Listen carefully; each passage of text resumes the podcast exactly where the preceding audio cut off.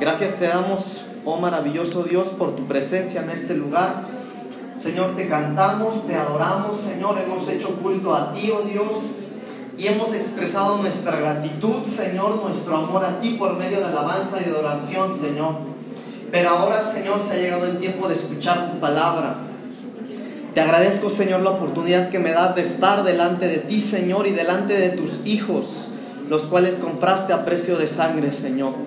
Yo solamente soy un instrumento tuyo, Señor. Te pido en el nombre de Jesús que unjas mis labios, Señor, y me des lengua de discípulo para hablar palabras de vida, Señor, a tu pueblo en esta tarde. Tomamos control, Señor, sobre lo que se mueve en los aires y proclamamos, Señor, en esta tarde libertad, sanidad, Señor. Proclamamos vida, Señor, espiritual sobre tu pueblo. Clamamos, Señor, en el nombre de Jesús por un espíritu de revelación, Señor, y que tu Espíritu Santo, Señor, se mueva en medio de nosotros. Y al final de este servicio, Señor, tú hayas sido completamente adorado y exaltado, Señor. En el nombre de Jesús. Gracias, papito. Amén y amén. Tome su asiento, por favor, hermanos amados. Qué bueno que usted se dio la oportunidad de estar aquí. A veces cuando tenemos días eh, como los de hoy, hermano, lluviosos, con frío, nublados, como que este, dan ganas de quedarse en casita, ¿verdad? Pero qué bueno que usted propuso en su corazón estar acá, hermano, porque vale la pena estar aquí. Eh, es el día del Señor, pero cuando usted viene con un corazón dispuesto, el Señor eh, nos espera aquí, hermano, y bendice nuestras vidas, ¿verdad? Yo quiero platicar un poquito con usted, hermano. Quiero compartir un tema que quiero compartir con usted un tema que el Señor me dio eh, específicamente el día de ayer. Eh, yo estaba orando, yo le pedí al Señor que me diera palabra para compartir con usted. Y quiero compartir un tema que tiene título de película, hermano. Yo le puse como tema a mi predicación Tiempos de Guerra. Así que si usted es de los que hacen notas, así se va a titular este tema. Y ahorita me va a entender por qué voy a predicarle de esto. Pero fíjese, hermanos, que a la luz de la palabra, cuando nosotros leemos los últimos tiempos, la Biblia nos enseña que vendrían tiempos difíciles, que habría tiempos como en los primeros tiempos de la iglesia. La iglesia de Cristo cuando empezó, empezó con persecución, empezó con muertes a los cristianos, empezó con eh, demasiados problemas y con guerras también. Y quiero darle un poquito de datos, hermano, que le copié, que le copié al presidente de los Estados Unidos. Fíjese que yo estaba viendo que el presidente de Estados Unidos estuvo en la ONU la semana pasada y habló acerca del cristianismo, y entre los datos que el presidente hablaba, hablaba que eh, aproximadamente doscientos cincuenta millones de cristianos están sufriendo persecución en estos tiempos alrededor del mundo. Y mientras nosotros hablamos aquí, hermano, gracias a Dios, fíjese que América, el, el continente americano, es el continente en el que hay menos persecución en cuanto a los cristianos. Gracias a Dios por esa libertad que tenemos, pero mientras ustedes y yo hablamos aquí, hermano, quiero decirle que dentro de estos doscientos cincuenta millones de, eh, de cristianos que sufren persecución, que son torturados, que son sancionados, que son aprisionados, once de ellos mueren diariamente. Todos los días mueren once cristianos, hermano, en todo el mundo. Entonces, hermanos amados, mire que el ochenta por ciento de la población mundial no tiene la libertad de proclamar una religión por causa del gobierno. El gobierno se los prohíbe. Por eso le decía yo, gracias a Dios, hermano, que nosotros estamos en el continente donde menos persecución hay y nosotros tenemos la libertad todavía de buscar al Señor. Hay países donde no permite que haya lugares como estos. Hay hermanos que se tienen que meter en las cavernas, hermano, para hacer un culto al Señor. Hay hermanos que se esconden en las cuevas o tienen túneles en la tierra, hermano, en donde ellos tienen que esconderse para hacer lo que usted y yo hacemos, para buscar al Señor con todo su corazón. Hay países donde no hay iglesias, donde sobrepasen eh, la población de la iglesia de veinte o treinta miembros. Porque no se puede, hermano, no puede haber una reunión de esa magnitud porque el gobierno se da cuenta y dos cosas, o los meten presos o los matan. Pero gloria a Dios que nosotros tenemos la libertad de proclamar al Señor. Pero yo quiero hablar un poquito, hermanos amados, acerca de esto, de, de, de la guerra, de los tiempos de guerra. Abra su Biblia, por favor, hermano, en Efesios capítulo seis, versículo doce. Fíjese que yo voy a dar varios versículos, los cuales no lo voy a esperar a que usted busque porque necesito ir rápido para llegar a la predicación, porque el tiempo es corto. Pero miren lo que dice, hermano, Efesios capítulo seis, versículo doce. Si no lo tiene, hermano, si usted no es tan rápido en su Biblia, ahí la hermana Lucia rápida en la pantalla. Así es que miren lo que dice la palabra del Señor. Porque no tenemos lucha contra carne y sangre, sino contra principados, contra potestades, contra los gobernadores de las tinieblas de este siglo, contra las huestes espirituales de maldad en las regiones celestes. Sí dice eso su Biblia, ¿verdad? Entonces, número uno, hermano, nuestra lucha no es contra carne ni sangre. Todos los problemas que a usted y a mí como cristianos nos van a perseguir jamás serán en contra de algún ser humano, ningún ser vivo. Nadie, hermano. Entonces, hermano Pablito, si mi hijo me da lata y, y tengo problemas con mi hijo, bueno, el problema no es con su hijo, porque su lucha no es contra carne y sangre, su lucha es espiritual. Y entonces, ¿con quién es nuestra lucha, hermanos amados? Ahí dice la palabra del Señor. Nuestra lucha no es contra carne y sangre, ¿verdad?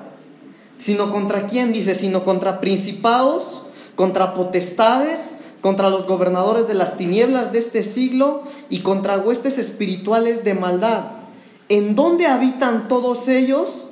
En las regiones celestes. Y yo no sé si usted sabe en dónde se encuentran esas regiones celestes. ¿Alguno de ustedes lo sabe, hermano? ¿Cuáles son las regiones celestes? Yo quiero hablar un poquito, hermano, de esto porque aunque le voy a predicar acerca de la armadura del cristiano, necesito hablar un poquito de esto, hermano, porque yo quiero que usted sepa contra quién tenemos que pelear. Porque lo peor que puede hacer un cristiano, hermano, es quedarse de brazos cruzados mientras hay guerra. Y el lugar, hermano, la, eh, eh, las regiones celestes, miren lo que dice la palabra. Bueno, le voy a hablar un poquito acerca de regiones celestes. Regiones celestes en el griego significa la palabra epiouranos, que significa el cielo que está por encima de los cielos. Entonces, miren, no lo quiero aburrir tan eh, mucho, ¿verdad? Pero a lo que quiero llevarlo, hermano, es que las regiones celestes de las cuales esta parte de la Biblia habla es lo que está arriba del cielo que nosotros vemos. Los cielos que están arriba de nuestra atmósfera. Yo sé que acá el pastor a usted le ha predicado que hay tres cielos, ¿verdad? Bueno, esas regiones celestes es el cielo número dos. Son los cielos que están arriba de nuestros cielos. Ahí es en donde todos estos cuates ahí habitan, hermano. Y cada uno de ellos son jerarquías. Algunos son espíritus, otros son demonios, otros son potestades, otros son gobernadores. No le voy a hablar de eso, pero son diferentes potestades de diferentes jerarquías. ¿Pero dónde habitan ellos? En el segundo cielo. ¿Sale? Hasta ahí vamos claros, ¿verdad, hermano? Pero mire, hermano, lo que dice en Efesios dos, capítulo dos, en cuanto a Satanás. A Satanás se le llama... Eh, También la Biblia donde habita él, dice dónde habita él, y dice, en los cuales anduvisteis en otro tiempo, siguiendo la corriente de este mundo, conforme al príncipe de la potestad del aire. Entonces, ¿quién es el que tiene las potestades o el poder en los aires? ¿Qué dice la palabra? Lo sigo leyendo, hermano. En los cuales anduviste en otro tiempo siguiendo la corriente de este mundo conforme al príncipe de la potestad del aire, el espíritu que ahora opera en los hijos de desobediencia. Entonces, conforme a este versículo, ¿quién opera en los aires? Satanás. Entonces, hasta ahí vamos, claro. Entonces, le decía yo, estos, todos estos, hermano, habitan en las regiones celestes. ¿Cuáles son las regiones celestes? Los aires.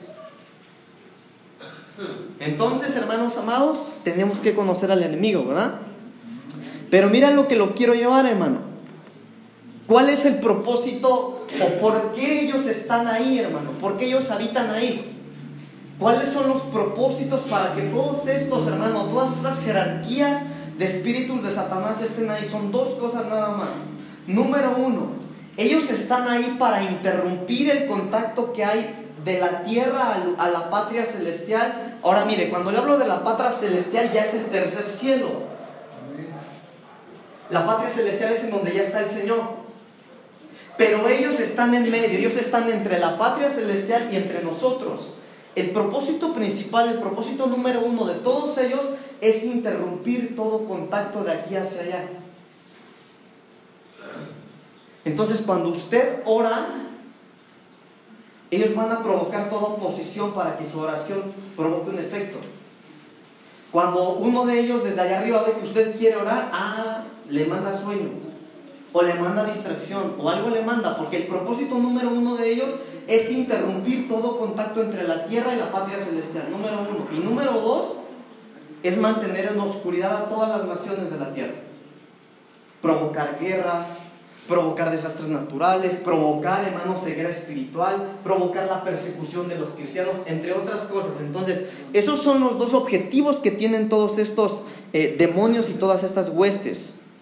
Pero, hermanos amados, eh, yo quiero, les decía, yo le voy a predicar de la armadura, porque lo primero que tenemos que hacer nosotros cuando hay guerra es ponernos la armadura. Lo peor que puede usted hacer, hermano amado, en tiempos de guerra es quedarse de brazos cruzados o quedarse en la banca. Lo primero que tenemos que hacer es ponernos la armadura. Pero antes de que usted se ponga la armadura, yo necesito decirle esto, hermano. También, hermanos amados, a la luz de la palabra, ahorita se lo voy a enseñar, pero cuando nosotros oramos acá, se da una orden en el cielo cuando tu oración es escuchada. Ahora, a diferencia de lo que muchos tal vez le han dicho a usted, no todas las oraciones Dios las escucha, hermanos. No todas las oraciones son escuchadas por Dios. Porque a veces en lugar de oraciones son lamentos. A veces en lugar de oraciones son reclamos. Entonces también hay que tener sabiduría al orar. No le voy a hablar de eso porque no es el tema. Pero cuando usted ora, hermano, y esa oración es escuchada por Dios, en ese instante Dios da una orden. Y Dios envía a sus ángeles a pelear esas batallas, y que si esos ángeles ganan la guerra en los lugares celestes, entonces le llega la respuesta a usted. Y ahorita le voy a dar los fundamentos de lo que le estoy diciendo. Vamos rápidamente, hermanos amados, en el libro del profeta Daniel, capítulo nueve, y vamos a leer del versículo veinte al veintitrés.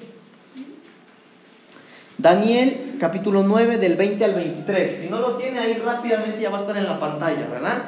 Dice la palabra del Señor: aún estaba hablando y orando. ¿Qué estaba haciendo? Ok. Y orando y confesando mi pecado y el pecado de mi pueblo Israel. Y, derram- y derramaba mi ruego delante de Jehová mi Dios por el monte santo de mi Dios. Aún estaba hablando en oración cuando el varón Gabriel... ¿Usted sabe de qué Gabriel le hablan ahí? El arcángel Gabriel. Cuando el arcángel Gabriel, a quien había visto en la visión al principio, volando con presteza vino a mí, como a la hora del sacrificio de la tarde, y me hizo entender y habló conmigo diciendo: Daniel, ahora he salido para darte sabiduría y entendimiento. Escuche, al principio de tus ruegos fue dada la orden, y yo he venido para enseñártela, porque tú eres muy amado. Entiende pues la orden y atiende la visión. Entonces, cuando usted hace una oración, en los cielos es desatada una orden. Y esa orden la acatan los ángeles de Dios. Entonces, son enviados a la tierra. Pero antes de que estos ángeles lleguen a la tierra, ellos tienen que enfrentarse a las huestes espirituales. Ahorita lo vamos a ver. Pero entiéndame lo que trato de decirle, hermano. No es una película de ciencia ficción, aunque parece así. Pero que nosotros no lo podemos ver, hermano. Ahorita que yo estoy predicando acá, acá arriba en la atmósfera hay una lucha espiritual entre ángeles de Dios y ángeles de Satanás, peleándose para que Pablito se equivoque acá y a usted le meta algo que no es de Dios. Pero cuando usted ora también, hermano, se desata la orden allá arriba. Pero antes de que llegue la respuesta a usted, allá arriba hay una batalla. Hasta ahí vamos, ¿sí me van entendiendo? Ok, le estoy dando fundamentos de lo que le voy a hablar apenas. Entonces, mire, al principio de tus ruegos, dice, fue dada la orden y entonces yo me vine a enseñártela. Y dice Daniel capítulo diez, versículo uno, más adelante, hermanos amados. Daniel diez, uno.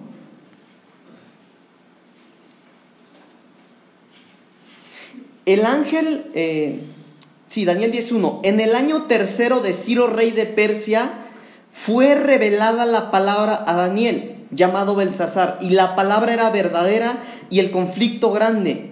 pero él comprendió la palabra y tuvo inteligencia en la visión. Entonces, Pablito, ¿por qué fue que, que Daniel oró? Inmediatamente cuando Daniel terminó de orar, Dios dio la orden y vino el arcángel Gabriel. ¿Por qué lo oró con sabiduría? En lo que acabamos de leer, hermanos amados, dice que a Daniel, en el año tercero de Ciro, rey de Persia, fue revelada la palabra a Daniel. Número uno, para que tú ores y tus oraciones sean respondidas, necesitas que te sea revelada la palabra. Por eso hay oraciones que no son respondidas, porque tú oras en contra de la palabra. Por ejemplo, hermano, aquel que no ha leído la palabra puede, puede que algún día ore: oh Señor, te pido por mis vecinos, Señor, esos que me dan lata, que me critican por ser hijo tuyo, Señor, que, que venga el fuego de tu presencia, Señor, y que los funda y, y cosas así. Y eso es una oración, pero Dios no va a responder esas oraciones. ¿Por qué? Porque no se confirma la palabra. ¿Hasta ahí me sigue? Entonces a Daniel se le respondió porque le fue revelada la palabra.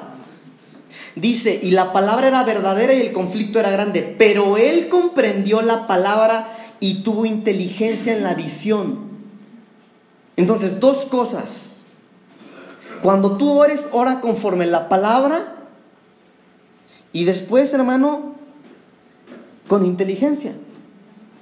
El apóstol Pablo, hermanos amados, el apóstol Pablo dice en la Biblia que él es el perito arquitecto de la iglesia. La Biblia lo dice así. Y cuando la Biblia dice que es el perito arquitecto, él es el arquitecto y es el perito, ¿verdad? Valga la redundancia, pero el arquitecto, hermanos amados, es el que trae los planos de algo que se edifica. Y el perito es el que estudia el territorio donde se va a construir. En otras palabras, el apóstol Pablo, todas las cartas y epístolas del apóstol Pablo, es la manera en la que la iglesia de Cristo se tiene que conducir. Todo lo que él dijo lo tenemos que hacer. Todo, absolutamente todo. Entonces, si estamos hablando acá, hermano, que para que tu oración sea respondida, hermano amado, entonces, para que sea respondida tienes, número uno, que orar conforme, ¿qué? La palabra. Ahora mire, hermano, en base a la oración, dice el apóstol Pablo, que es el perito arquitecto de la iglesia, que la mujer cuando ora, se cubra la cabeza. ¿Por qué se tiene que cubrir? Primera de Corintios once diez. Por lo cual la mujer debe tener señal de autoridad sobre su cabeza a, por causa de los ángeles. ¿Por qué ángeles cree usted que está hablando ahí? Entonces, aquí está hablando el apóstol Pablo de la oración. Dice, cuando la mujer ore o profetice, que se cubra la cabeza. ¿Y la, por qué? Porque me tengo que tapar la cabeza cuando oro profetizo. Bueno, dice ahí, por lo cual la mujer debe tener señal de autoridad. Es decir, la mujer que no se cubre la cabeza cuando ora profetiza no tiene autoridad. Autoridad sobre su cabeza por causa de los ángeles. ¿De qué ángeles cree usted que habla ahí?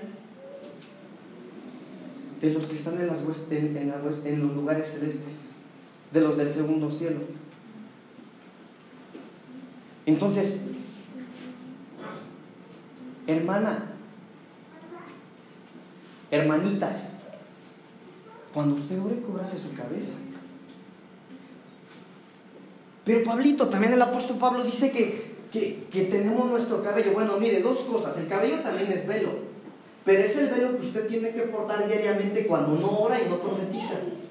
Pero cuando usted ora sin cubrirse la cabeza, no tiene autoridad. No tiene autoridad ni cobertura. Y los ángeles del diablo, hermano, pueden hacer con usted, hermana, perdón, lo que a ellos se les pegue la gana. Entonces yo, yo vengo aquí a hablarle, hermano, que en tiempos de guerra no podemos quedarnos de brazos cruzados. Entonces yo veo acá, hermanas, porque estoy hablando con las hermanas, que el velo para usted es una, es una herramienta de la armadura. Es una arma para la guerra. Porque de estos ángeles está hablando cuando el apóstol Pablo dice que usted se tiene que cubrir por autoridad a los ángeles. Entonces, si usted puede pasarse años orando por un propósito, pero si usted ha orado sin cubrirse la cabeza, hermana, su oración no va a ser respondida. ¿Por qué no tiene autoridad? Entonces, el velo para las mujeres es un arma para orar y profetizar. Si no ora y no profetiza, está bien, no se cubra. Pero mientras usted ore o profetice, cúbrase. No es el tema el velo, hermanos, pero hay muchos fundamentos que yo podría darle, pero repito, no es el tema. Entonces, hermanos amados, el perito arquitecto, aquel que trae los planos para nosotros de cómo se debe conducir la iglesia, nos deja escrito que para orar y para, para profetizar en las hermanas tienen que cubrirse, de lo contrario no hay autoridad. Y si tú no tienes autoridad, ¿por qué alguien tendría que hacerte caso? ¿Quién eres tú para mandar si no tienes la autoridad? Entonces, por eso las oraciones no son respondidas. Por eso no hay una orden, hermana, cuando tú oras, porque a lo mejor no te cubres la cabeza para orar. Eso dice la palabra. Entonces, hermanos amados, mire, le voy a dar otra cosa que ahorita le voy a enseñar, pero necesito adelantarme para lo que voy a seguir. Cuando Daniel oró, dice la Biblia que instan- al instante se desató la orden y se le envió a- al arcángel, ¿verdad? Y vino el arcángel y empezó a pelear, empezó a pelear, porque oró con sabiduría y en base a la palabra. Pero quiero decirle algo, hermano amado, que la respuesta a Daniel no le llegó al instante, porque ese ángel, hermano amado, no pudo con la guerra. Él no pudo. Ese quedó atorado ahí en las regiones celestes y estaba batallando. Ahí estaba la batalla, hermano, entre el arcángel y los demonios de Satanás. Y no pudo. Y dice la Biblia que cuando no pudo, tuvo que enviar Dios a otro arcángel. Llegó el arcángel Miguel y el arcángel Gabriel. Ahorita lo vamos a leer. Entonces, cuando llegó el otro a hacer apoyo, entonces pudieron. Y veintiún días después, Daniel recibió la respuesta de la oración. Ahora mire, mamá, ¿qué lo quiero llevar con esto? No podemos ser cristianos en tiempos de guerra con los brazos cruzados. Entonces, si usted ha orado por algo, hermano, y hasta ahorita no ha visto la respuesta, tal vez la lucha ya empezó, tal vez la orden ya se dio, pero la lucha sigue allá arriba. Pablito, entonces, ¿qué tengo que hacer? Lo que hizo Daniel. Ahorita le voy a decir qué hizo Daniel, todavía no. Pero mire lo que dice el Evangelio de Mateo, capítulo doce, versículo doce. El reino de Dios se hace fuerte. Bueno, lo espero que lo lea, porque si no, no me va a creer. Mateo doce, doce. El reino de Dios, dice la pantalla ahí. ¿Sí dice la pantalla? Todavía no, ¿verdad? doce, doce. ¿Sí está? Ok. No, no es ese, hermanos. doce, doce. ¿Sí es ese? Ok, déjeme lo busco rápido, porque está mal mi cita. Donde dice... El reino de Dios se hace fuerte y los violentos lo arrebatan. Espéreme tantito, le voy a dar la cita porque si no así que yo hago mi Biblia, hermano. Ah, ¿quién vive, hermanos? Ok, mire. Mateo once doce, dice la palabra del Señor. Evangelio de Mateo, capítulo once, versículo doce. ¿Lo tiene? Por lo cual... Ah, no, ya me equivoqué otra vez, hermano. Si me equivoco, me aplaude, por favor, hermano, porque... once doce. Sí, once doce, dice la palabra del Señor. ¿Qué dice, hermanos? Desde los días Juan el Bautista hasta ahora, el reino de los cielos sufre violencia y los violentos lo arrebatan. ¿Quién lo arrebata? Entonces usted tiene que ser ¿qué? Violento, valiente. Usted no puede pelear guerras con misericordia. Usted no puede pelear guerras con misericordia, hermano. Usted no puede huirle al diablo cuando lo ataca. Entonces, si el diablo viene a hacernos guerra, nosotros tenemos que darle guerra a él. El reino de Dios, dice, se hace fuerte y, y los violentos, los violentos son los que la arrebatan. Entonces, hermanos amados, ¿sabe por qué razón o en qué momento Rabí? De Daniel recibió la respuesta de su oración veintiún días después, cuando Daniel se metió a la guerra? Entonces, imagínense la escena, hermano. Daniel ora y pide una, el favor de Dios. Y cuando Daniel pide el favor de Dios, automáticamente Dios la, da la orden y viene un arcángel a pelear con la, con la respuesta a la oración. Y ese arcángel no puede, no puede en los cielos. Y Dios tiene que enviar eh, respaldo, tiene que enviar a otro arcángel. Y entonces se logra. Pero ¿sabe cuándo se logró? Los dos arcángeles estaban peleando allá, y hasta cuando Daniel se metió en la guerra otra vez, veintiún días después, hasta entonces vino la respuesta a la oración. Entonces, hermanos amados, puede, puede ser que eso que tú estás orando, Dios ya dio la orden. Dios ya dio la orden y, la, y los ángeles del Señor ya están peleando tu batalla allá arriba. Pero puede que tú no hayas recibido la respuesta de lo que estés pidiendo, la de la oración, porque aquellos están en guerra allá, pero tú estás bien conchudo acá. No sé si me estoy dando a entender. Pero le voy a dar fundamentos, hermano. Daniel capítulo diez, versículos doce y trece, ya lo leímos, ¿verdad? No, Daniel diez, versículos doce y trece, dice la palabra del Señor. Daniel, capítulo diez, doce y trece. Tengo que ir rápido, hermano, discúlpeme. Entonces me dijo, ¿quién le dijo? El arcángel. Me dijo, Daniel, no temas, porque desde el primer día que disputé tu corazón a entender y a humillarte en la presencia de tu Dios, fueron oídas tus palabras, y a causa de tus palabras yo he venido. Mas el príncipe del reino de Persia se me opuso durante veintiún días. Pero he aquí, Miguel... Miguel es el otro arcángel. Uno de los principales príncipes vino para ayudarme y quedé allí con los reyes de Persia.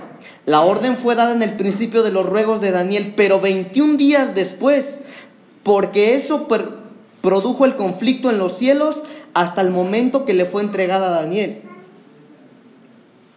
Entonces, entiéndame por favor, hermano, no le estoy hablando de una película. Cuando usted ora, cuando usted hace una oración de verdad, hermano, porque de verdad, hermano, seamos conscientes cuando oramos. A veces oramos, hermano, y, y, y tanta palabrería que decimos que Dios no escucha. Entonces usted tiene que ser sabio al orar. Pero si usted ora con sabiduría, hermano, y conforme la palabra, en ese instante es soltada la orden de parte de Dios. Llega a los cielos. Pero ahí empieza la batalla, hermano, entre los ángeles de Dios y los ángeles de Satanás. Y si tú, hermano amado, no te metes a la batalla, entonces no va a llegar la respuesta. Aunque Dios ya la haya enviado. ¿Me sigue hasta ahí? ¿Sí le di fundamentos para lo que le estoy hablando? Ok. Entonces, veintiún días después le llegó la respuesta a Daniel. Entonces, hermano amado, yo quiero decirle hoy que su oración, cuando usted ora, cuando usted clama, usted provoca guerras en los cielos. No nada más Trump provoca guerras, hermano. Nosotros también. Cuando usted ora por su esposo, eso provoca guerras en los cielos. Cuando usted ora por sus hijos, eso provoca guerras en los cielos. Cuando usted ora, hermano, consciente, con conciencia, usted provoca guerras en los cielos. No lo vemos, hermano, y qué bueno que no lo vemos, porque yo le aseguro que si lo viéramos, hermano... bajaríamos la cabeza de tanto terror que hay arriba en los cielos ahorita. Pero bueno, con estos poquitos fundamentos que le di, vamos a la palabra. Efesios capítulo seis, versículo doce, en donde estábamos. Dice la palabra del Señor: porque no tenemos lucha contra sangre y carne, sino contra principados, potestades, contra los gobernadores de las tinieblas de este siglo, contra huestes espirituales de maldad en las regiones celestes. trece. Por tanto... Entonces, ya que estás en la guerra, ¿qué es lo que tienes que hacer? Por tanto, toda la, tomad toda la armadura de Dios para que podáis resistir el día malo, y habiendo acabado todo esto, estad firmes. catorce. Estad pues firmes, ceñidos vuestros lomos con la verdad, número uno. Número dos, vestidos con la coraza de justicia. Número tres, calzados los pies con el apresto del evangelio de la paz. cuatro, sobre todo tomad el escudo de la fe que, con que podáis apagar los dardos del fuego del maligno. cinco, tomad el yelmo de la salvación. seis. Y la espada del Espíritu, que es la palabra de Dios. Y siete. Orando en todo tiempo, con toda oración y súplica en el Espíritu, y velando en ello con toda perseverancia y súplica por todos los santos. Aquí empiezo a predicar. Lo primero que tenemos que hacer usted y yo cuando reconocemos que estamos en tiempos de guerra es ponernos la armadura. No te atrevas a pelear guerras en donde Dios no te metió, hermano. Hermana, por favor. Mire, cuando usted tiene un problema, hermano amado, hermana amada. ¿Cuántos hijos de Dios hay acá? No los oigo muy convencidos, ¿eh? A ver, hermano, ¿cuántos hijos de Dios hay acá que, que, que ahorita puedan salir y echar demonios allá afuera? ¿Cuántos hay acá? Ok, ahorita lo vamos a ver.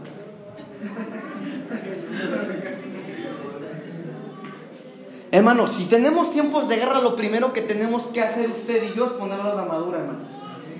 No podemos meternos a hacer guerra si usted no tiene armadura, ni se meta, porque el diablo lo va a deshacer. Pero de esa armadura le voy a hablar hoy. El primer elemento de la armadura dice: ceñidos los lomos con la verdad. Ceñirse. ¿Sabe usted qué era ceñirse? En ese tiempo ellos se vestían con túnicas. Y cuando alguien iba a hacer guerra, hermano, no podía ir con la túnica porque se tropezaba, las túnicas eran largas. Entonces, cuando dice la Biblia, ceñidos vuestros lomos con la verdad, ellos agarraban su túnica, se la metían por acá en medio y se la amarraban como un short. Pero ¿sabe con qué se la amarraban? Con un cinto que se llamaba baltus, que significa la verdad.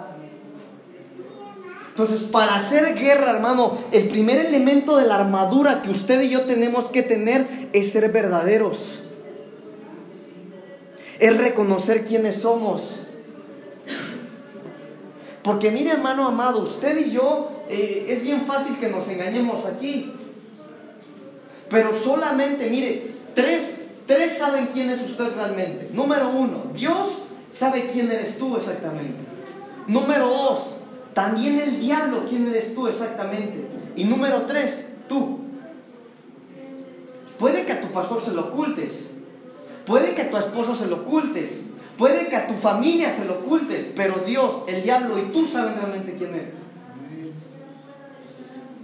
Entonces, el primer elemento es la verdad.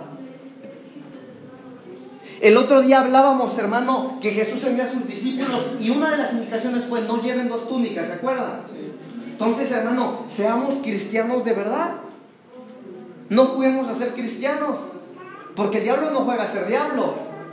Y si tú te metes a pelear jugando a ser cristiano, el diablo es diablo de verdad y te va a matar. No digan, hermano. Dios nos libre de esas cosas. Pero, hermano, cuando el diablo quiere hacer guerra, lo primero que tú tienes que hacer es reconocer con verdad lo que tú tienes para dar. No te metas a la guerra si no estás bien. Ahora, hay guerras que tú no puedes pelear. Por eso tienes un pastor, por eso tienes líderes en la iglesia. A veces, hermano, estás bien malo y estás bien enfermo y tu pastor ni siquiera sabe.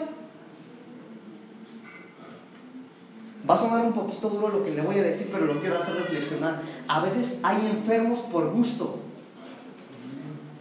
Porque hay gente que lleva meses, hermano, enfermo, pero no es capaz de pedirle a su pastor que ore por él. Porque se cree fuerte y cree que ese, él puede pelear batallas, pero no las puedes pelear. El cinto de la verdad, tú tienes que reflexionar y ver lo que realmente eres y lo que no eres. No te sientas el evangelista, hermano, y, y, y quieras, si llevas meses predicándole a alguien y no funciona tu, tu evangelismo, pues invita a alguien más a evangelizar. Entonces, el primer elemento es la verdad. Dice Gálatas seis siete: no os engañéis, Dios no puede ser burlado, pues todo lo que el hombre sembrare, eso también cosechará. El cinto de la verdad, hermano amado, es que todo lo que tú sembraste lo vas a cosechar.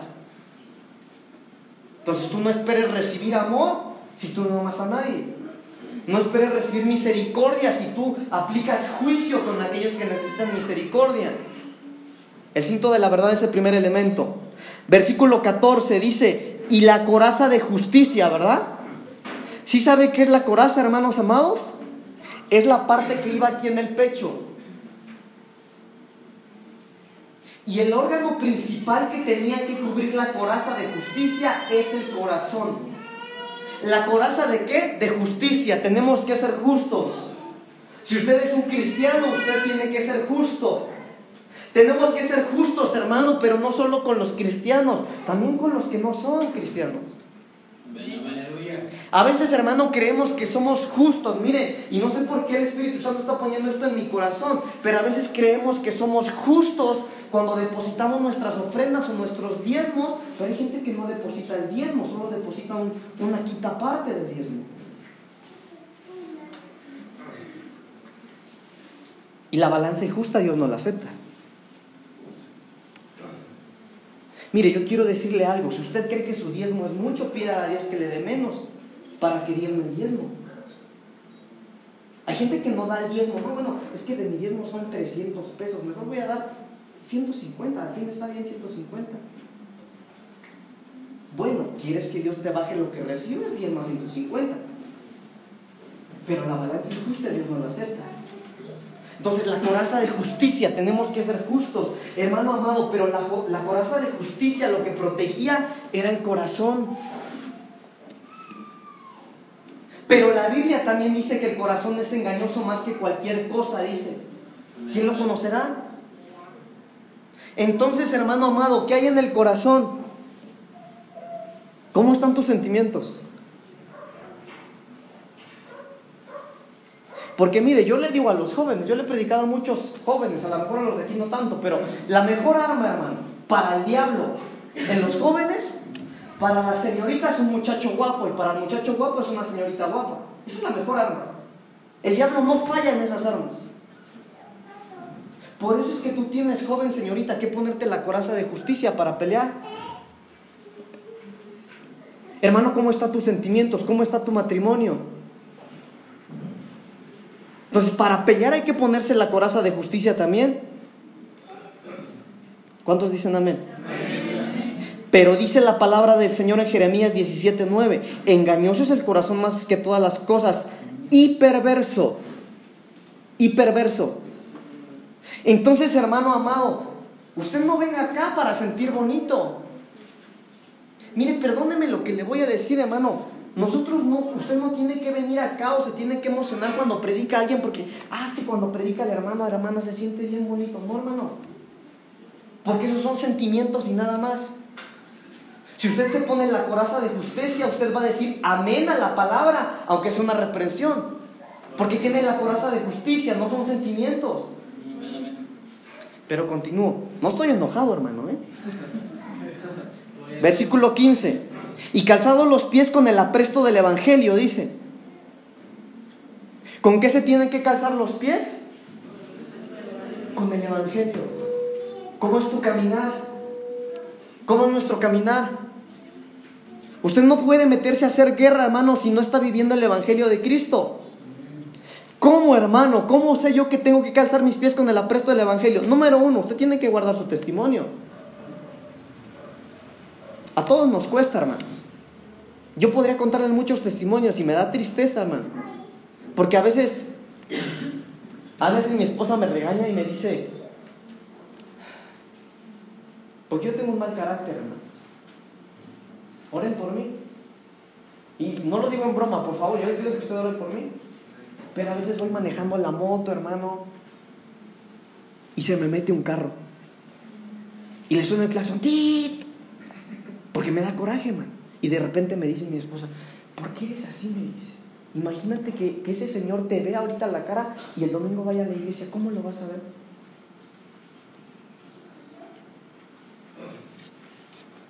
¿Se identifica con Pablito? Entonces tenemos que guardar nuestro testimonio. Seamos cristianos, hermano. Aquí adentro y allá afuera. Nos cuesta, hermano, claro que nos cuesta, todo nos cuesta. Pero tenemos que cuidar nuestros pasos. Cuando hablamos del apresto del evangelio, dice que el evangelio tiene que estar en tus pies. Mire, hermano, qué tanto nos cuesta. Mire, la Biblia describe una historia a un, de un hombre que le llamaba el endemoniado gadareno, ¿se acuerdan? Dice la Biblia que era un indigente que vivía en los panteones, que la gente le daba de comer y les aventaba los platos de comida, que la gente le ponía cadenas y lo amarraban porque se hacía travesuras. Y eran tantos demonios los que tenía, hermano, que rompía las cadenas. Dicen los teólogos que este hombre tenía de tres mil a cinco mil demonios. Y cuando Jesús llegó, hermano, a su región, dice la Biblia, hermano, que cuando Jesús puso los pies en la tierra y bajó de la barca, este hombre con cinco mil demonios corrió a Jesús. Y le dijo, Jesús, ¿qué tienes contra mí? Entonces, hermanos amados, la Biblia dice, cálzate los pies con el apresto del Evangelio. Pablito, pero me cuesta.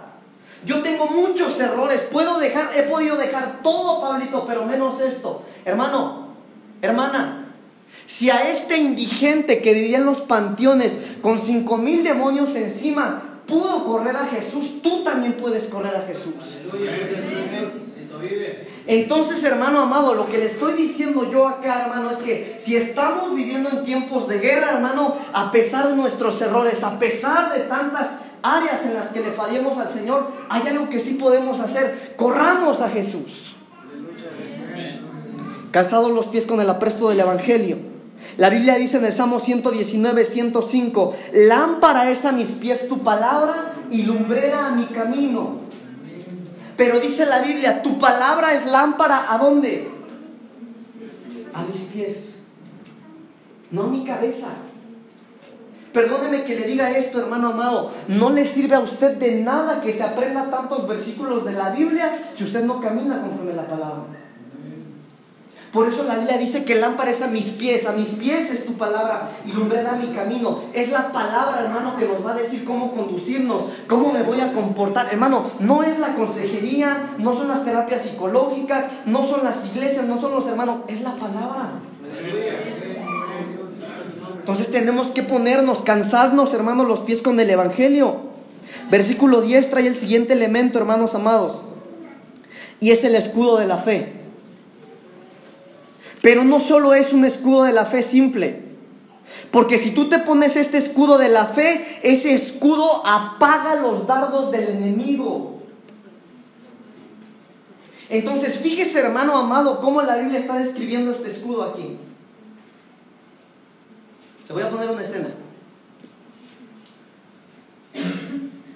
Y va a necesitar fe.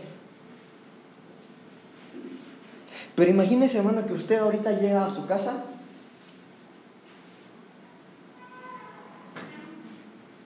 y antes de que usted abra la puerta de su casa, alguno de sus vecinos hace que le decía, vecina, yo acabo de ver, a, hace rato vi unos muchachos que se metieron y salieron de su casa, llevaban televisiones, llevaban teléfonos, llevaban muebles, creo que eran sus cosas, vecina. Pero si tú tienes el escudo de la fe, hermano amado, aunque se hayan metido a robar y tus vecinos los hayan visto, si tú tienes el escudo de la fe, eso no pasa. Porque el escudo de la fe derriba los dardos del enemigo. Eso dice la Biblia, hermanos. Mire, testimonios. Yo le podría contar muchos testimonios. Yo estaba en Estados Unidos cuando yo vivía allá hace muchos años. Una vez me acuerdo que fui a, a una iglesia. Yo vivía en Las Vegas y fui a Los Ángeles. Y un pastor contó un testimonio de una hermana de su iglesia. Era una hermana viejita, pero de esas mujeres de oración, hermanos, de oración. Entonces, hermano, como los muchachos ahí de las pandillas se dieron cuenta que era una viejita, no tenía esposo, no tenía hijos, pero tenía billete la hermana. Entonces una vez se les hizo fácil saltarse y meterse a robarle a la hermana. Pero la viejita era una mujer de oración. Y cuando esos muchachos se metieron a robar, hermano, cuando ellos botaron las chapas, no sé, lo único que vieron allá adentro fue una mujer tirada, bañada en sangre. Entonces, hermano, para esto uno de los vecinos se dio cuenta que los muchachos se saltaron. Y cuando lo, los muchachos se metieron, vieron a esa mujer tirada ahí, bañada en sangre, y se salen corriendo gritando, nosotros no la matamos. Pero ¿saben por qué gritaban? Porque la patrulla ya estaba llegando. Porque los vecinos avisaban que los habían visto saltarse. Y los muchachos bien espantados, nosotros no la matamos, nosotros no la matamos. Y cuando estaban gritando los muchachos, la hermana sale de la casa normal. Y los muchachos se sorprenden. Porque los muchachos cuando entraron a la casa la vieron tirada, bañada en sangre. Y cuando la viejita sale le dice, sí, porque yo estoy bañada con la sangre de Cristo, le dijo. Entonces, mire, hermano. El escudo de la fe derriba los dardos del enemigo. Si usted tiene fe, dice la Biblia en base a la fe, que sin fe es imposible agradar a Dios. Entonces, un cristiano sin fe, a Dios no le agrada. Ahora, descríbame algo que es desagradable. Algo que apesta. ¿Qué más no es agradable? Algo feo, ¿sí o no? Entonces, si usted no tiene fe, así es para el Señor. Hermano, tengamos fe. Cuesta, hermanos. ¿Se acuerdan de Pedro cuando lo llamó el Señor? ¿Pero qué te pasa, Jesús? Si yo soy pescador, toda la noche he estado pescando y no hay nada. Está muerto el mar. Y tú me pides a mí ahorita que vayamos al mar otra vez, que porque vamos a pescar. ¿Qué te pasa? Yo, yo soy un pescador con experiencia. Si tú tienes que echar a perder tu experiencia para tener fe, hermano, hazlo. Pero que nuestra experiencia no nos estorbe. Porque si tú no te pones el escudo de la fe, hermano amado, entonces el diablo te va a dejar en vergüenzas. Así es. Entonces, imagínate la escena, tú andas ahí en el mercado, hermano, y los del mercado saben que eres cristiana porque, o cristiano, porque tú les hablas de Cristo, los cristianos hablamos de Cristo. Andas ahí, hermano, comprando tus verduras y de repente se cae una ahí y empieza a convulsionar. Ah, la señora que está allá en la carnicería es cristiana y te habla. Señora, usted que es cristiana, venga, mire, haga una oración por esta que está convulsionando. Si usted no se pone el escudo de la fe, el diablo la va, lo va a avergonzar. Así es, pero si usted se pone el escudo de la fe, hermano, mire, usted va a llegar, en el nombre de Jesús, sana en el nombre, y así se levanta. Porque el escudo de la fe derriba los dardos del enemigo. Gloria a Dios. Pero no podemos, hermanos amados, hacer guerra si no nos ponemos los elementos. Continúo, hermanos, versículo diecisiete. Dice la palabra del Señor que tenemos que ponernos también el yelmo de la salvación. ¿Sabe cuál es el yelmo? Como el casco. Imagínese el casco de la moto. El yelmo de la salvación. ¿Por qué, hermano? Porque el diablo lo primero que va a atacar en ti va a ser tu identidad. Ejemplos también hay muchos. Yo le he hablado acá, hermano, que lo primero que, que el diablo le tentó a Jesús fue su identidad. Jesús, tú que estás ayunando, si eres hijo de Dios, que se conviertan esas piedras en pan y te las comes. Pero mire cómo atentó contra él. Si eres hijo de Dios, ¿a quién le dijo eso? Al Hijo de Dios. Entonces, si tú no te pones el yelmo de la salvación, hermano amado, si tú mismo no te crees cristiano, entonces el diablo te va a destruir. Usted tiene que estar seguro, hermano. No, si no es por nosotros. Mi hermano, ¿qué sería de mí, hermano, si el Espíritu Santo no me ayudara acá? ¿Sabe quién es Pablito, hermano? Yo soy tímido, me da miedo hablar, me da miedo expresarme, pero ¿sabe qué? Que me pongo el yelmo de la salvación. Aleluya. Hermano, si la realidad es que ni usted ni yo tenemos el poder para hacer nada, pero no es por nosotros, es por Él. Pero usted tiene que ponerse el yelmo de la salvación para hacer guerra. ¿Por qué cree usted que David se atrevió, se atrevió, hermano? Mire, yo no sé si usted sabía, pero literalmente Goliat era un gigante. Eso no es una fantasía, no es un mito. Goliat sí era un gigante y David sí estaba chaparrito, yo me identifico. Pero trae el yelmo. Trae el yelmo de la salvación. Y el gigante le dijo, ay, tú vienes a mí con para, le dijo, con vara, lanza y jabalina. Le dijo David, ¿verdad? Pero yo vengo a ti en el nombre de Jehová de los ejércitos. Hermano, póngase el yelmo. Para adorar acá, hermano, póngase el yelmo. Pero hermano Pablito, que acabo de discutir con mi, con mi esposa allá, con mi suegra, ¿y cómo quiere usted que yo adore acá? Hermano, pues si no traía el yelmo, cuando cruce esas puertas, póngase el yelmo y adore. Póngase el yelmo y cante. Póngase el yelmo y predique. Póngase el yelmo, hermano, porque usted no puede hacer guerra sin el yelmo de la salvación. Si usted no trae el yelmo de la salvación, jóvenes, si tú te vas a la escuela y no te pones el yelmo de la salvación, el diablo va a usar a tus maestros de filosofía. Y vas a acabar predicando acá o a los jóvenes en el grupo de jóvenes que tú crees en Carlos Darwin y que como pareces changuito sí crees en la evolución. Mira, hermano, perdóneme que bromeé, pero tenemos que ponernos el yelmo de la salvación en la escuela, en el trabajo, en el mercado, en la calle, en la casa. Tenemos que ponernos el yelmo de la salvación. Porque aquel que no se pone el yelmo, el diablo le pone mucha basura en la cabeza. Usted tiene que ponerse el yelmo de la salvación cuando está en internet. Porque si usted se pone el yelmo de la salvación, usted no ve basura en internet. Y aquí no hablo de pornografía, ni de música mundana. Hablo de predicadores cristianos que predican basura. Usted tiene que ponerse el yelmo a todo momento. O tenemos que ponernos, ¿verdad? Porque no nada más es usted. Entonces, cuidemos, hermanos, lo que pensamos. ¿Cuántos son salvos? ¿Seguro? No dude de su salvación. Póngase el yelmo de la salvación. Y si usted no es salvo, hermano, acepte a Cristo con todo su corazón y usted va a ser salvo. Pero no dude de su salvación. Entonces, hermanos amados, eh, mire, mire la importancia de ponerse el yelmo de la salvación. En las cárceles hay, una, hay un gran porcentaje de presos. No sé si alguien me regala un poquito de agua, por favor. Hay una gran, gran cantidad de presos. Eh, gracias, hermanos. Los demás me ponen la atención, por favor. En las cárceles, hermanos, hay una gran cantidad de presos que tienen un síndrome. Gracias, gracias. Que tienen un gran síndrome. Gracias, hermano. Gracias.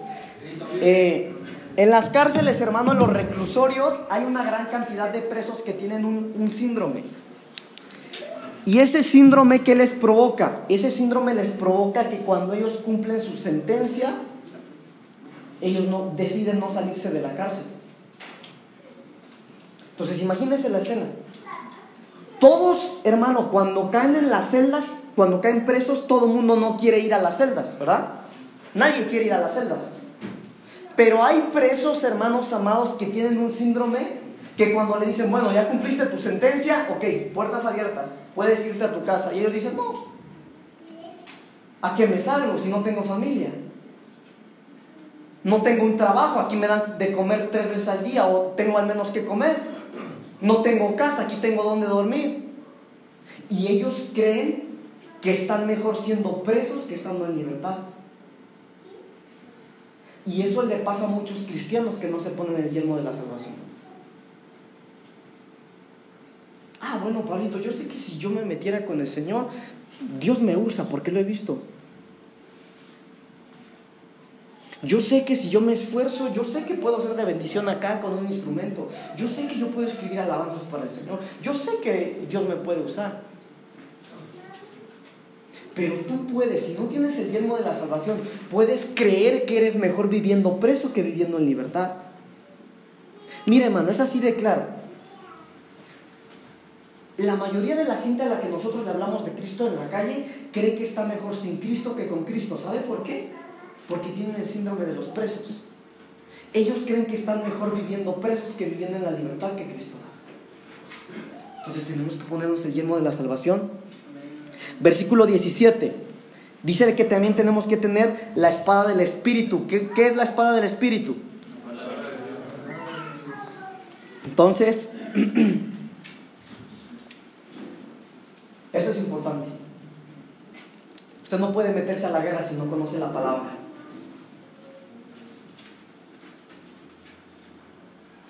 Ahorita quiero hablar con todos los que tienen una petición de oración. Ahorita, ahorita, ahorita. Para ti, hermano, hermana, joven, señorita, niños, que están pidiéndole algo al Señor con todo su corazón, que restaure su matrimonio, por su papá, por su mamá, por su esposo, por alguien. Si tú no conoces la palabra, te quieres meter a la guerra sin espada. Puede que tú tengas el yelmo de la salvación, puede que tengas el escudo de la fe, los zapatos, pero tú vas sin espada. ¿Qué vas a hacer? ¿Qué vas a hacer para defenderte si no traes espada? Entonces, la Biblia dice que la espada, hermanos amados, es la palabra de Dios, ¿verdad? Entonces, la palabra, tenemos que comérnosla. Usted tiene que abrir su Biblia en la semana, no solo en los cultos. Porque si, si usted no conoce la palabra, hermano, usted va a decir amén a una tontería que yo pudiera decirle o que alguien que predique aquí podría decirle. Pero usted no puede pelear si no lleva espada. Ahora mire, hermano, si usted conoce la palabra de Dios, entonces ya tiene espada. Pero también hay que aprender a usarla. Porque la Biblia dice que la espada del Señor es una espada de doble filo. Porque un filo es de gracia y misericordia, pero el otro filo es de verdad y de justicia. Y si tú no sabes, mira, hermano, denle un cuchillo filoso a su niño. Denle un cuchillo filoso al bebé. ¿Qué va a pasar? ¿Por qué se va a cortar? Porque no sabe usar el arma. Entonces, si usted no tiene espada, hermano, busquemos la palabra del Señor. Véngase a la escuela dominical los domingos. Ahí va a recibir su espada. Y si usted tiene espada, entonces ahora hay que aprender a usarla.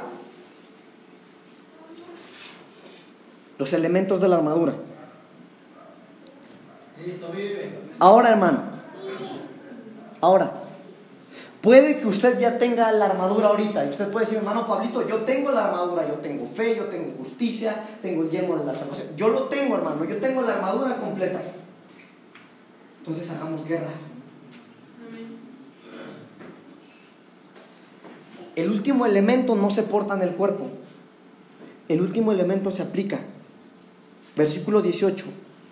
Orando en todo tiempo, con toda oración y súplica en el Espíritu, y velando, velando en ello con toda perseverancia y súplica por todos los santos. Dijimos hace ratito, hermano, que la oración y el clamor provocan guerra en las huestes celestes, en las regiones celestes. Entonces, hermano amado, yo hoy vengo a decirle a usted que estamos en medio de una guerra. Sí, la iglesia de Cristo en general, en todo el mundo está sufriendo persecución. Hermanos de nosotros están siendo muertos. Hermano, sí, hay una guerra espiritual, pero también usted en su familia tiene una guerra. También acá en la iglesia estamos en guerra. Y no podemos quedarnos con los brazos cruzados. No podemos. Hermanas, yo quiero decirles hoy con toda humildad y con el amor del Señor, cúbrase su cabeza cuando usted ore. Por favor, por favor, cúbraselo. No soy el pastor de la congregación, pero se lo pido en el amor del Señor. Cúbrase su cabecita. No sea que por no cubrírsela, los demonios se desquiten con usted porque usted no tiene autoridad. Hermanas, hermanos, aquí no es de edades. Mira, Mayrita. Vean a Mayra, por favor, todos. Ella tiene autoridad. Tiene señal sobre su cabeza. Y cuando nosotros oramos acá, hermano, los ángeles de Dios y del diablo ven a ella, porque es una mujer con autoridad. Alabado sea Cristo. Entonces, hermanos amados, si vamos a hacer guerra, hagámoslos conforme la palabra del Señor. Hermano, yo no descarto que haya alguien acá que diga, no, Pablito, bueno, échenle ganas, yo no, yo no voy a hacer guerra. Bueno, hermano, te van a matar. Porque guerra ya está, la guerra ya está. Entonces, hermano, o le entramos a la guerra o nos morimos. Pero si vamos a hacer guerra, pongámonos la armadura del Señor. Entonces, hermano Pablito,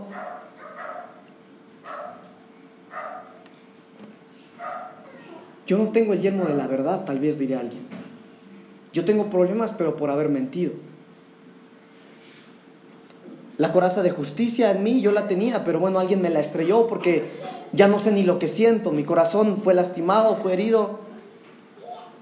No tengo el apresto del evangelio. Yo caminaba bien, yo buscaba al Señor con todo mi corazón, pero cometí errores. Y ahora ya no sé ni en lo que creo. No tengo el escudo de la fe. Yo sé que si el diablo ahorita viene y me ataca, no sé si voy a poder contrarrestar el ataque. No tengo el escudo de la fe. No sé, hermano, si tengo el yelmo de la salvación. Yo no sé ahorita, hermano, qué tan bien o qué tan mal estoy. Ya no sé si quiero cambiar o quiero seguir como estaba. Tal vez tu armadura está agrietada. Tal vez tienes la armadura, hermano. Tal vez te pusieron la armadura y te metiste al campo de batalla, pero vino el enemigo y dañó tu armadura. Si es así, vamos a orar y la vamos a restaurar hoy. Bueno, Dios lo va a hacer. Yo te voy a ministrar. Y Dios va a restaurar tu armadura hoy. Hermano, porque no es por mí, pero tengo el yelmo. Aleluya. Pero ¿cómo está tu armadura? A lo mejor no la tienes. ¿Sabes qué, hermano Pablito? Es la primera vez que alguien me habla de eso, ¿no? O la armadura. No te preocupes. Pero ven hoy al altar. Que el Espíritu Santo te ponga la armadura. Y entonces, entonces, hagamos guerra. Ahora mira, hermano amado, yo te voy a decir algo. Yo no lo creo, esto sí no lo creo. Esto está pasando. Ahorita, hermano, acá arriba, en las regiones celestes, hay una guerra espiritual. Porque esta iglesia, hermano, habemos gente acá que sí hemos proclamado, hermano, cosas que el Señor nos ha dicho. Aleluya. Hemos orado, hemos pedido, hemos proclamado conforme la palabra, porque las proclamas también son bíblicas. Hay gente, hermano, que dice que proclamar no es de Dios. ¿Cómo no va a ser de Dios? Jesús proclamó, Moisés proclamó, Jeremías proclamó, son de Dios. Entonces hemos proclamado, y si hemos proclamado conforme la palabra, la orden ya se dio. Y no es que las cosas no quieran llegar, sino que arriba, hermano, ahorita en, en los lugares celestes está la guerra. Y no han llegado, hermano, no porque Dios no quiera que lleguen, sino que necesitamos que el pueblo de Dios, hermano, acá se ponga la armadura y se meta en la guerra. Y si nos metemos en la guerra, hermano, entonces vamos a apoyar a Gabriela, a, a, a Miguel, a todos esos arcángeles que están peleando allá por nosotros. Y la respuesta va a venir. Hermano, metámonos al frente de batalla. Hermano, que cuando Cristo venga nos halle, hermano, no sentados, no cómodos, sino haciéndole guerra a Satanás. ¿Sabes por qué, hermano? Porque si te sigues quedando de brazos cruzados, hermano, hermana, el diablo va a acabar con tus hijos. El diablo va a acabar con tu matrimonio. El diablo va a acabar con tus finanzas. El diablo va a acabar con lo poquito que has generado, hermano. ¿Por qué? Porque la guerra ya empezó. Y necesitamos hombres y mujeres que se metan al campo de batalla. Por eso, hermano, yo le pido a las hermanas en el nombre del Señor que a partir de ahora, hermano, perdóneme, no soy su pastor, pero cúbrase la cabeza. Si en su iglesia de donde viene no lo hacían, aquí sí lo hacemos. ¿Por qué, hermano? Porque el diablo está lanzando dardos, está lanzando dardos, está lanzando dardos, hermano amado, pero no podemos quedarnos cruzados, con los brazos cruzados en tiempos de guerra. Si el diablo quiere guerra, démosle guerra. Pero escuche esto, no es contra carne ni sangre. Póngase de pie. Póngase de pie. Aleluya. Yo quiero hacer una oración primero por aquellos que no tienen la armadura hoy. Primero por los que no la tienen. Cierren sus ojos, por favor. Cierren sus ojos, hermanos, hermanos. Cierren sus ojos. Y esto es para los hermanos de la alabanza también. Si alguno de ustedes, hermano, cree o no siente que tiene la armadura del Señor, quiero pedirle que pase hoy al altar, por favor. Primero los que no la tienen. Cierren sus ojos, todos con ojos cerrados, por favor.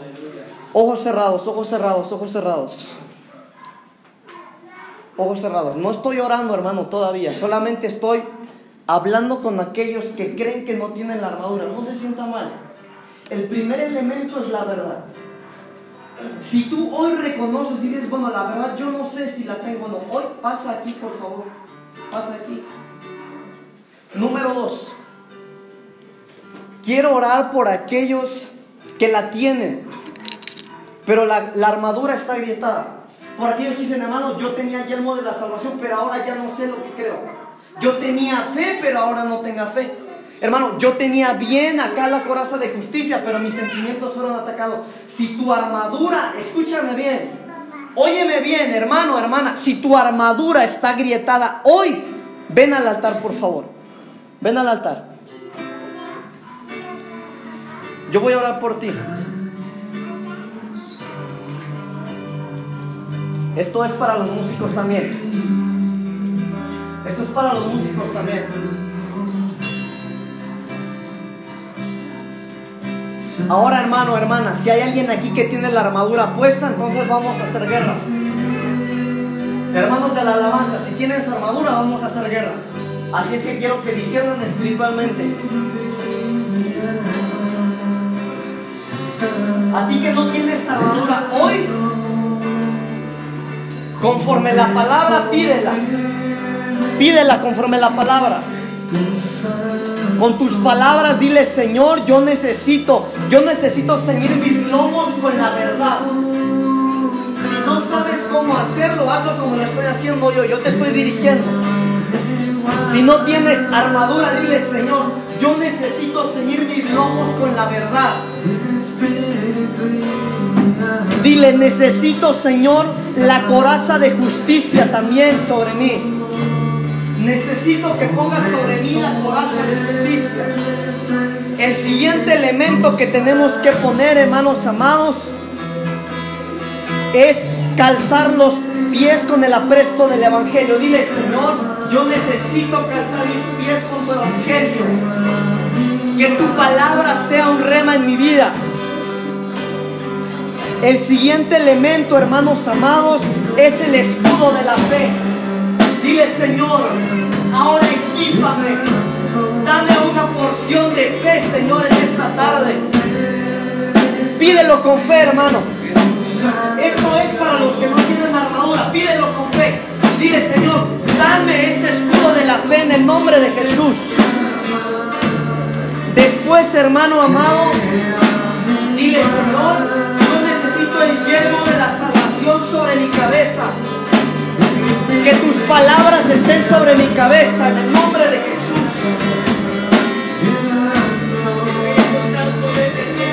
Que el yelmo de la salvación esté sobre mi cabeza. Hermanos, vamos a hacer guerra. Los que tienen armadura, vamos a hacer guerra. Algo se está desatando aquí. Algo se está desatando aquí. Hurra, va, va, va, va. En nombre de Jesús.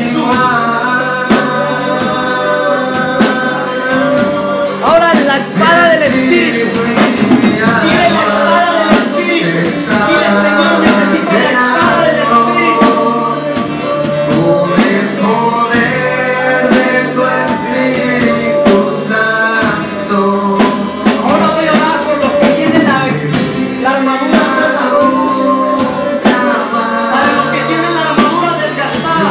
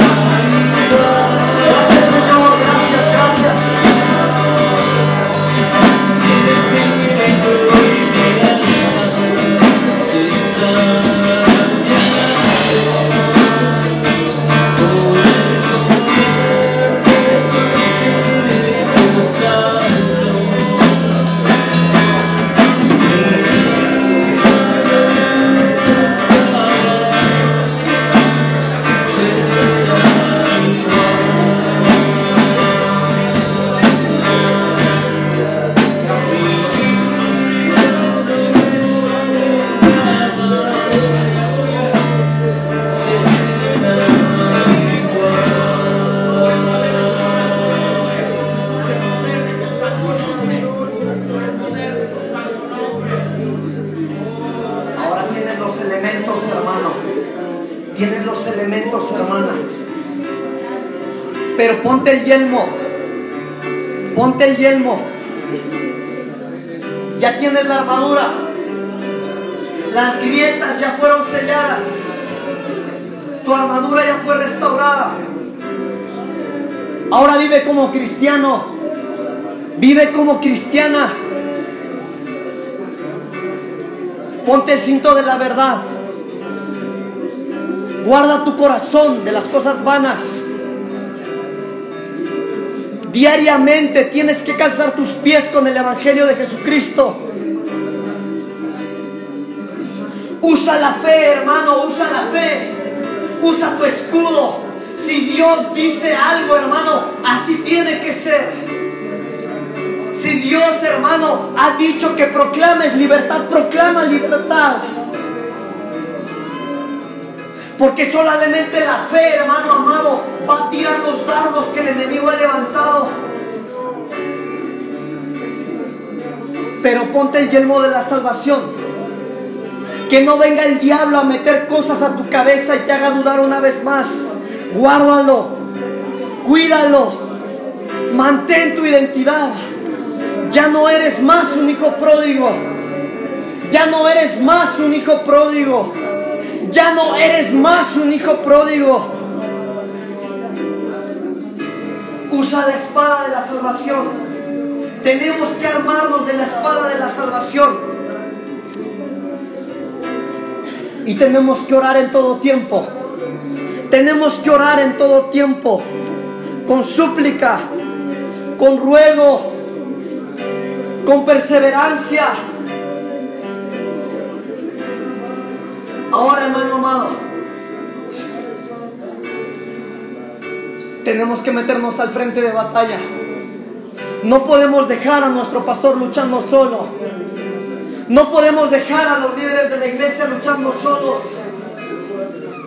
Tenemos que pelear, tenemos que meternos, tenemos que guardarnos, tenemos que vivir en santidad. Hermano, tenemos que vivir como gente de altar. Porque eso es lo que el Señor nos está diciendo hoy.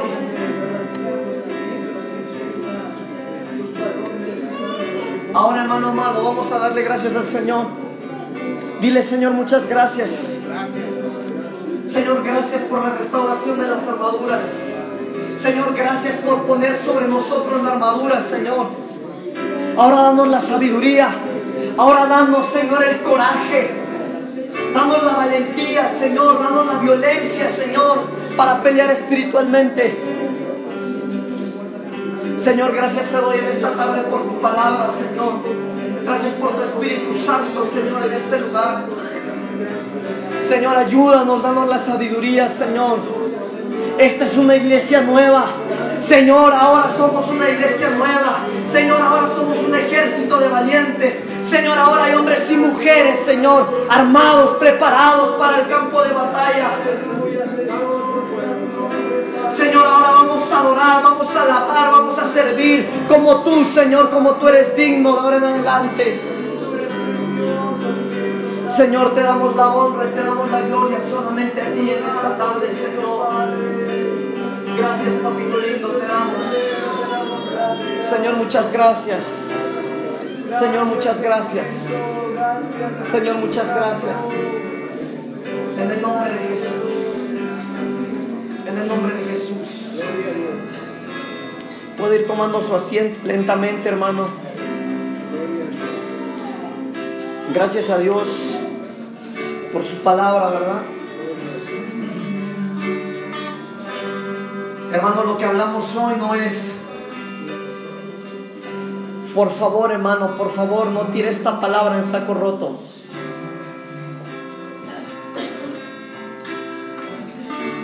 Seamos hombres y seamos mujeres de Dios, iglesia.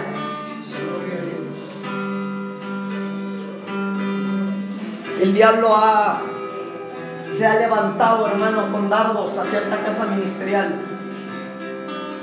Pero hoy el Señor nos ha puesto la armadura. Si tú traes una armadura rota, una armadura quebrada, hoy el Señor la restauró. Pero cuidémoslo, guardémoslo. Vivamos como hombres, como hombres y mujeres de altar. Esforcémonos aún más, guardémonos aún más. Vivamos con más valentía, hermano, y vigor para el Señor. Evangelicemos más, proclamemos más, amémonos más. Y estemos alertas, estemos alertas. Que el Señor les bendiga, hermanos amados. A la gloria y la honra son para el Señor. Amén.